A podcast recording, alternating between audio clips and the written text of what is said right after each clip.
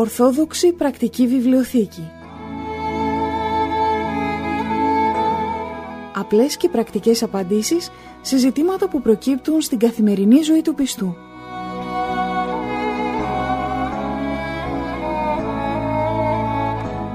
Στις απορίες μας απαντά ο Αρχιμανδρίτης Πατυρνικάνορ Παπα-Νικολάου, καθηγούμενος της Ιεράς Μονής Αγίας Τριάδος Παρμού Ολύμπου.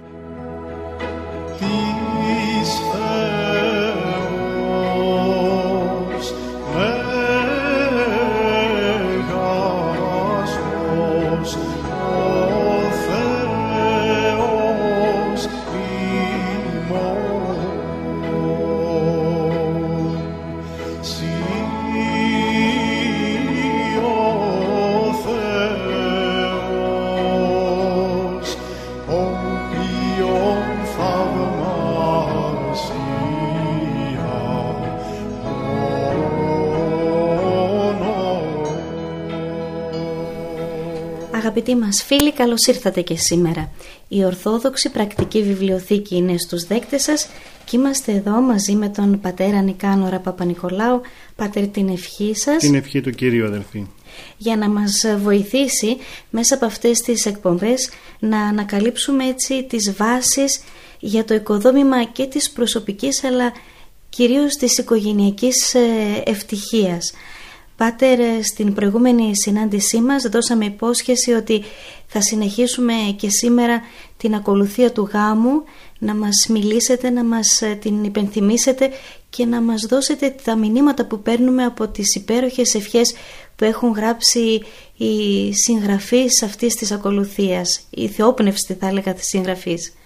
Ναι αδελφοί Αγγελική όπως είπαμε και στην προηγούμενη εκπομπή μας όλη η ακολουθία του γάμου είναι τόσο όμορφη με τόσο θεολογικές ευχές με λόγια τα οποία συγκινούν όποιον ε, τα ακούει και ε, προσέχει εκείνη την ώρα στα λόγια που διαβάζει ο ιερέας τις ευχές αυτές και κυρίως όμως ε, όχι απλώς συγκινούνται οι άνθρωποι ακούγοντας αυτά τα λόγια αλλά κυρίως η ωφέλεια είναι ότι αυτές οι ευχές είναι πολύ δυνατές, δίνουν μεγάλη ευλογία στο νέο ζευγάρι το οποίο χρειάζεται αυτή την ευλογία της Εκκλησίας διότι ο αγώνας τον οποίο ξεκινούν ε, από τη στιγμή εκείνη είναι μεγάλος, είναι δύσκολος θα βρεθούν σε πολύ δύσκολες στιγμές, σε κινδύνους, σε θλίψεις, σε δοκιμασίες θα περάσουν αγωνίες αλλά όμως εάν έχουν την ευλογία του Θεού όλα ξεπερνούνται. Γι' αυτό λοιπόν και ο ιερέας εκείνη την ώρα δίνει ευχές, τις καλύτερες ευχές, τις ευχές της Εκκλησίας μας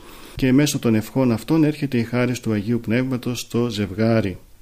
Αν θα ήθελες αδελφοί Αγγελική να συνεχίσουμε με τις ευχές στην προηγούμενη εκπομπή μας ε, κάναμε αναφορά για την πρώτη ευχή η οποία είναι ε, μεγάλη ευχή ακολουθεί η δεύτερη ευχή και αυτήν μεγάλη ευχή και αυτή στο ίδιο κλίμα κινείται δηλαδή πάλι μας υπενθυμίζει κάποιους μεγάλους πατέρες της Παλαιάς Διαθήκης αλλά και της Καινής Διαθήκης ε, και κυρίως μας υπενθυμίζει την, ε, τις εντολές του Θεού όσον αφορά το μυστήριο του γάμου.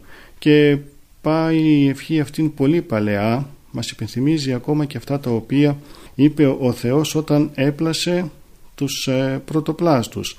Πολύ χαρακτηριστικά μας λέει για την πλάση της ε, Εύας που είπε τότε ο Θεός «Ου καλόν είναι τον άνθρωπον μόνον επί της γης, ποιήσομεν αυτό βοηθών κατά αυτόν και λαβών μίαν των πλευρών αυτού έπλασας γυναίκα ειν ειδών Αδάμ είπε τούτο νουν οστούν εκ των οστών μου και σάραξε εκ της σαρκός μου κλπ.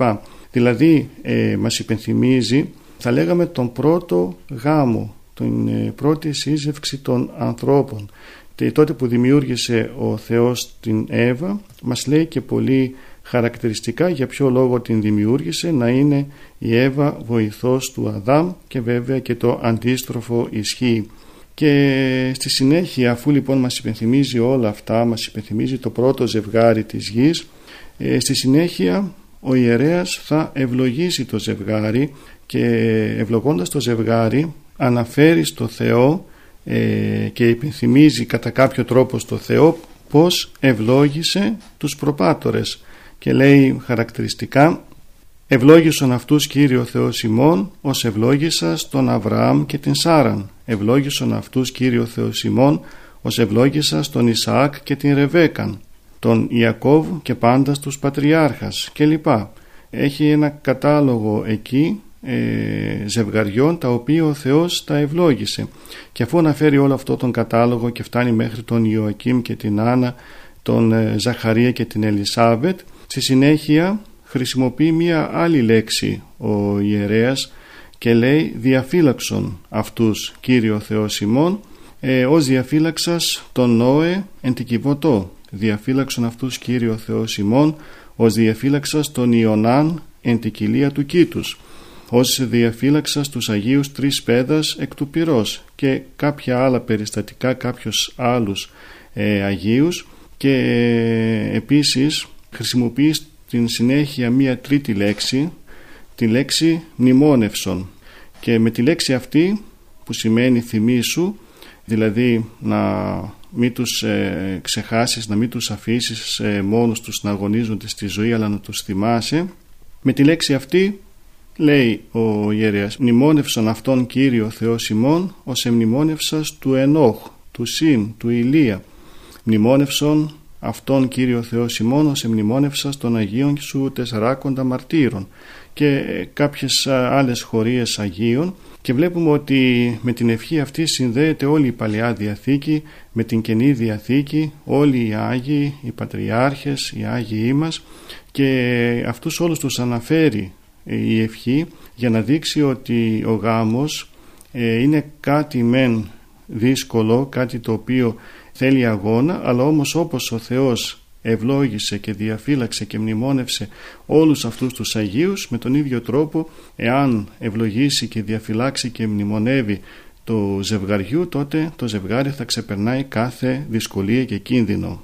Θα μπορούσαμε να πούμε Πάτερ ότι τα ζευγάρια αυτά της Παλαιάς Διαθήκης ε, μπορούν να αποτελέσουν πρότυπο για το ζευγάρι που πρόκειται να ναι, βέβαια. Ε, γίνει. Βέβαια πρότυπο, γι' αυτό και τα αναφέρει ναι, αυτά όπως και τις Καινής Διαθήκης. Έχουμε πολλούς Αγίους ζευγάρια που θα μπορούσαν ακόμα και την ημέρα της μνήμης τους να γιορτάζει ένα ζευγάρι, ας πούμε να πάρει σαν προστάτη ε, ένα ζευγάρι Αγίων και να γιορτάζει εκείνη την ημέρα.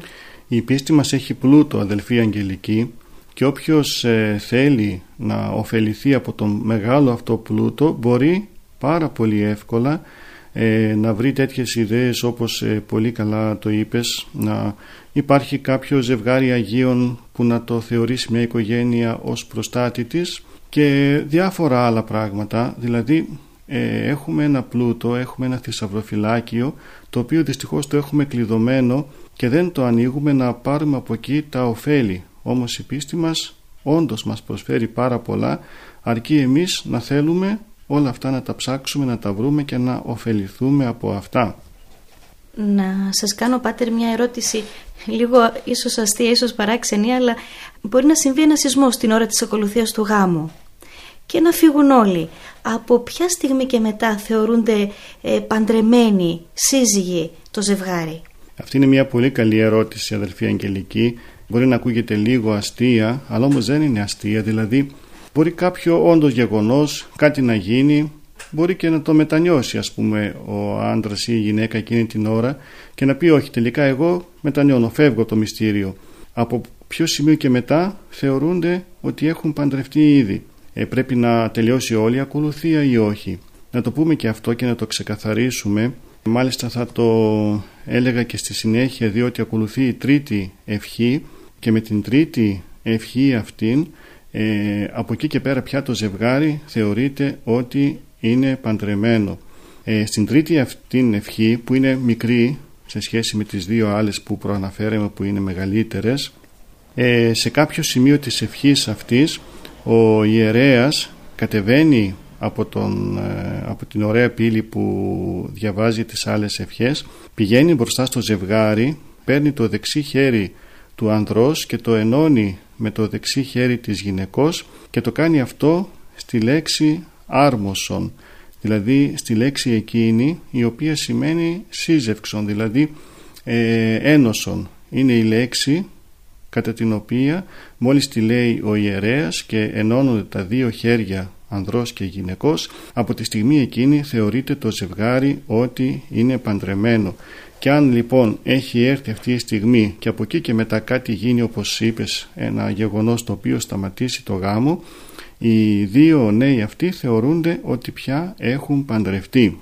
Γι' αυτό ακριβώς και αμέσως μετά την ευχή αυτή ακολουθεί το στεφάνωμα. Αμέσως μετά ο ιερέας έτσι όπως είναι μπροστά εκεί στο ζευγάρι και τελειώνει την ευχή αμέσως μετά θα στέψει τους ε, νεονύμφους. Για τη στέψη μιλήσαμε σε άλλη μας εκπομπή πως ακριβώς γίνεται. Είναι μια πολύ όμορφη διαδικασία κατά την οποία ο ιερέας θα ευλογήσει τα στέφανα πάνω στο Ευαγγέλιο και θα τα τοποθετήσει στις κεφαλές των νεονύμφων και μετά ο κουμπάρος θα αλλάξει τα στέφανα έτσι όπως ε, γίνεται σύμφωνα με το τυπικό που γίνεται και αφού λοιπόν ε, αλλάξει και τα στέφανα τα τοποθετεί πάλι στις κεφαλές των νεονύμφων και από εκεί και πέρα μέχρι το τέλος της ακολουθίας οι νεόνυμφοι στέκονται μπροστά στον ιερέα έχοντας στην κεφαλή τους τα στέφανα.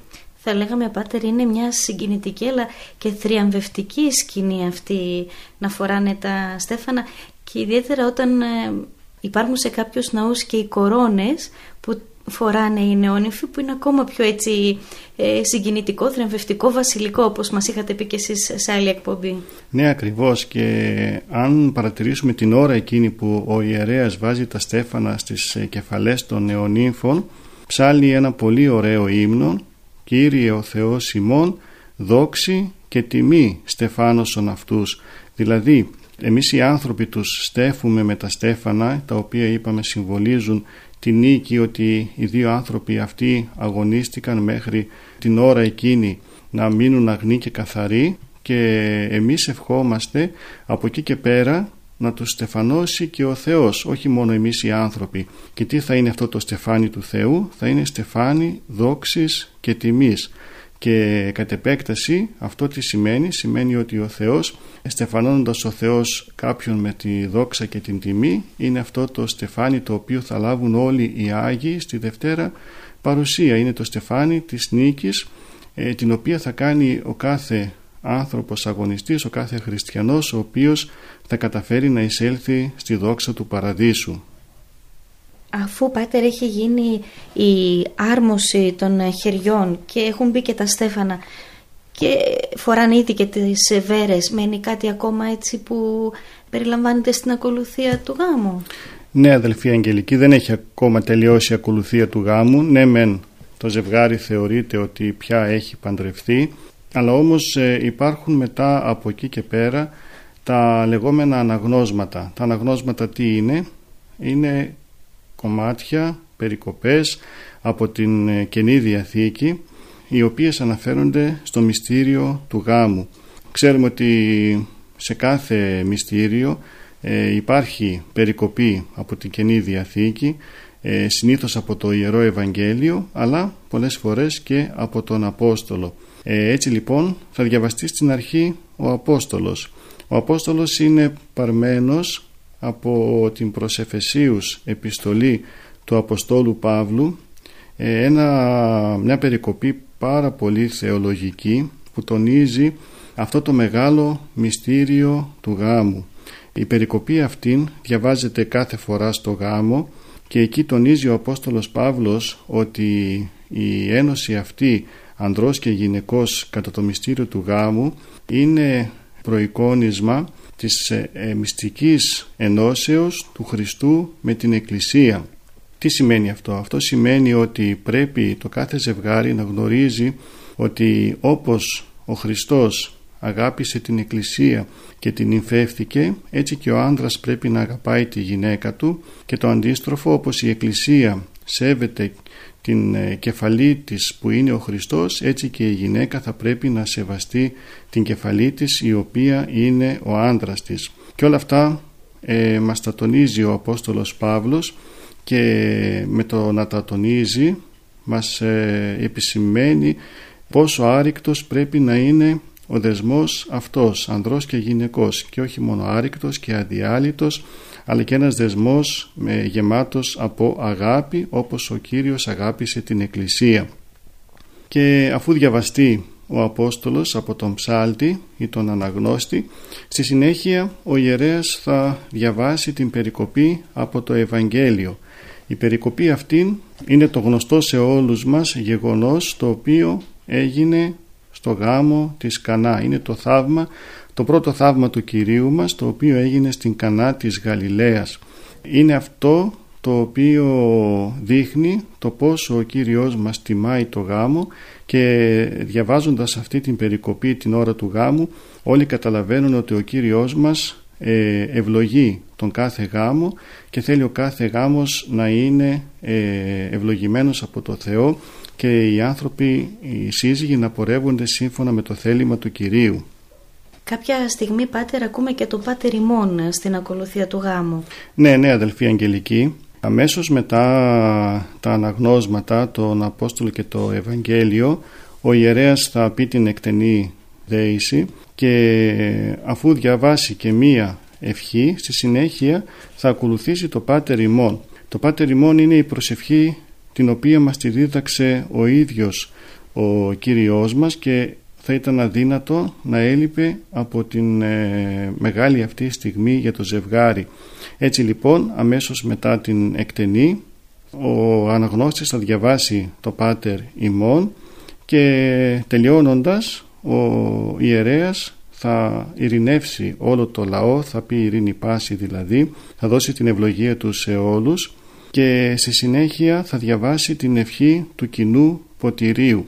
Για το κοινό ποτήριο Μιλήσαμε σε άλλη εκπομπή, είπαμε τι σημαίνει, είπαμε το συμβολισμό του, είπαμε ότι το κοινό ποτήριο είναι αυτό το οποίο δίνει ε, συμβολικά τις ε, κοινές αξίες αλλά και τις κοινές θλίψεις και τις δοκιμασίες αλλά και τις κοινές χαρές τις οποίες θα πρέπει να τις ε, σηκώσει το ζευγάρι και όπως είπαμε το κοινό ποτήριο θα το λάβει μόνο ο γαμπρός με την ύφη και όχι ο κουμπάρος όπως πολλές φορές από λάθος γίνεται αυτό. Θα πάει λοιπόν ο ιερέας αφού πρωτίστως ευλογήσει το ποτήρι αυτό το οποίο έχει κρασί μέσα θα το προσφέρει στον άντρα και στη γυναίκα και αμέσως μετά θα αρχίσει η λιτάνευση. Θα γίνει αυτή η λιτάνευση και την οποία και αυτή είπαμε αρκετά πράγματα σε προηγούμενη εκπομπή μας. Να σας διακόψω Πάτερ για μια ερώτηση. Αν γίνει η ακολουθία του γάμου μέσα στη Θεία Λειτουργία όπως ε, ξεκίνησε, όπως ήταν στην αρχή ε, και θα κοινωνήσουν κανονικά οι νεόνυμφοι πάλι θα υπάρχει το κρασί για, που συμβολίζει το αίμα του Χριστού για να τους δώσει ο ιερέας ή αφού κοινωνούν δεν χρειάζεται; Ναι όχι δεν χρειάζεται εκείνη, στην εκείνη την περίπτωση αφού πια ε, γίνεται στη Θεία Λειτουργία το μυστήριο του γάμου ε, δεν χρειάζεται να γίνει αυτό το οποίο είναι τύπος της Θείας Κοινωνίας. Ε, αφού θα κοινωνήσει το ζευγάρι δεν χρειάζεται να υπάρξει και δεύτερο ποτήριο το οποίο θα πιούν την ώρα εκείνη οι νεόνυμφοι. Αφού θα γίνει το, το αληθινό, το ουσιαστικό που είναι η Θεία Κοινωνία δεν χρειάζεται ο τύπος του που γίνεται σήμερα που είναι το κοινό ποτήριο.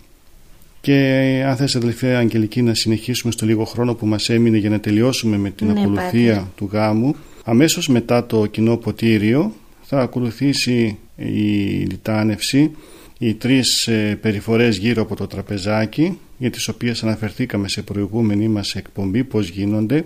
Εκεί ο ιερέας θα ψάλει το Ισαΐα χόρευε και άλλα δύο τροπάρια, το Άγιοι Μάρτυρες και το Δόξαση Χριστέ ο Θεός και αφού ε, γίνουν αυτές οι τρεις περιφορές στη συνέχεια το ζευγάρι έρχεται μπροστά στην ωραία πύλη, μπροστά στον ιερέα και ο ιερέας θα διαβάσει τις τελευταίες ευχές πολύ ωραίες ευχές και αυτές πομπόδεις και μεγαλοπρεπείς ευχές. Ε, ο ιερέας αφού θα ακουμπήσει το χέρι του στην αρχή στην κεφαλή του ανδρός θα πει μεγαλύνθη την Ιμφίε όσο Αβραάμ και ευλογήθητη όσο Ισαάκ και πληθύνθητη όσο Ιακώβ πορευόμενος εν ειρήνη και εργαζόμενος εν δικαιοσύνη τας εντολάς του Θεού και στη συνέχεια θα στραφεί στην ύφη, θα βάλει το χέρι του επάνω στην κεφαλή της νύφης και θα ευλογήσει και αυτήν και θα της πει «Και εσύ νύμφη μεγαλύνθητη ως η Σάρα και εφράνθητη ως η Ρεβέκα και πληθύνθητη ως η Ραχήλ εφρενωμένη το ιδίο ανδρή φυλάτουσα τους όρους του νόμου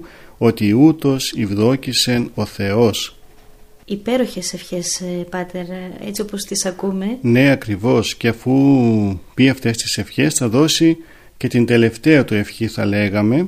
Ε, είναι ακόμα δύο μικρούλες ευχές. Με την πρώτη ευχή ε, παίρνει τα στεφάνια από τις ε, κεφαλές των ε, νεονύμφων και αυτό το κάνει διότι αφού ο ιερέας τοποθέτησε τα στέφανα είναι αυτός ο οποίος μπορεί και να τα βγάλει από το κεφάλι των νεονύμφων αφού θα ε, βγάλει τα στεφάνια θα τα δώσει να τα φιλήσουν οι δύο νεόνυμφοι και στη συνέχεια θα τους τα δώσει για να τα έχουν μια ζωή όπως είπαμε και σε άλλη εκπομπή στο σπιτικό τους, στο προσκυνητάρι τους για να θυμούνται αυτήν την ημέρα του γάμου τους και να θυμούνται ότι όπως τους στεφάνωσαν οι άνθρωποι θα πρέπει να τους στεφανώσει και ο Θεός την Δευτέρα ε, παρουσία στην άλλη ζωή. Και αφού λοιπόν αναλάβει ο ιερέας τους στεφάνους στη συνέχεια θα πει την τελευταία ευχή και αυτή πολύ όμορφη ευχή και θα ζητήσει την ευλογία του Θεού και θα πει ο Θεός ε, ευλογήσε ημάς και παράσχει ημίν μακροζωίαν, ευτεκνίαν, προκοπήν βίου και πίστεως και εμπλήσε ημάς πάντων των επιγής αγαθών.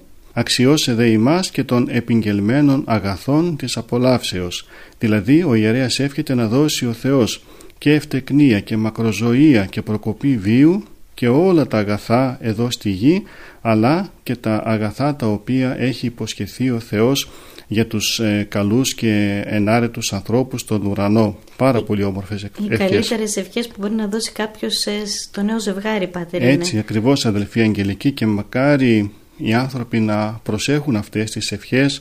Ε, μακάρι οι γάμοι έτσι να γίνονται μεγαλόπρεπα και όχι βιαστικά όπως πολλές φορές γίνονται για να ακούγονται αυτές οι ευχές καθαρά, να τις ακούν οι άνθρωποι, να τις χαίρονται και κυρίως βέβαια να τις ακούει ο καλός Θεός μας. Και για να τις ακούει ο Θεός θα πρέπει να προσευχόμαστε, να προσεύχονται όλοι όσοι συμμετέχουν στο μυστήριο, όλοι όσοι είναι μέσα στην εκκλησία εκείνη την ώρα και αν προσεύχονται και αυτοί και ενώνουν την προσευχή τους με την προσευχή του ιερέως τότε θα έρθει μεγάλη ευλογία στο ζευγάρι.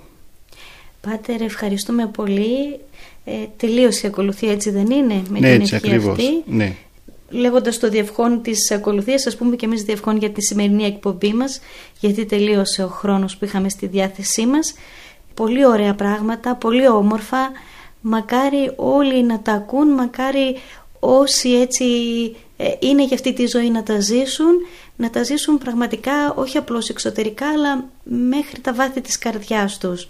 Αμήν. Το εύχομαι και εγώ αδελφή Αγγελική.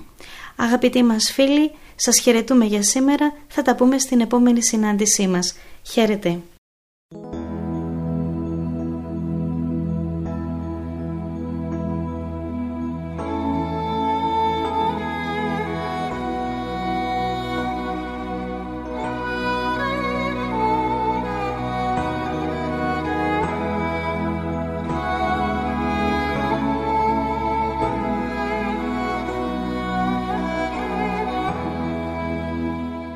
Ορθόδοξη Πρακτική Βιβλιοθήκη Απλές και πρακτικές απαντήσεις σε ζητήματα που προκύπτουν στην καθημερινή ζωή του πιστού.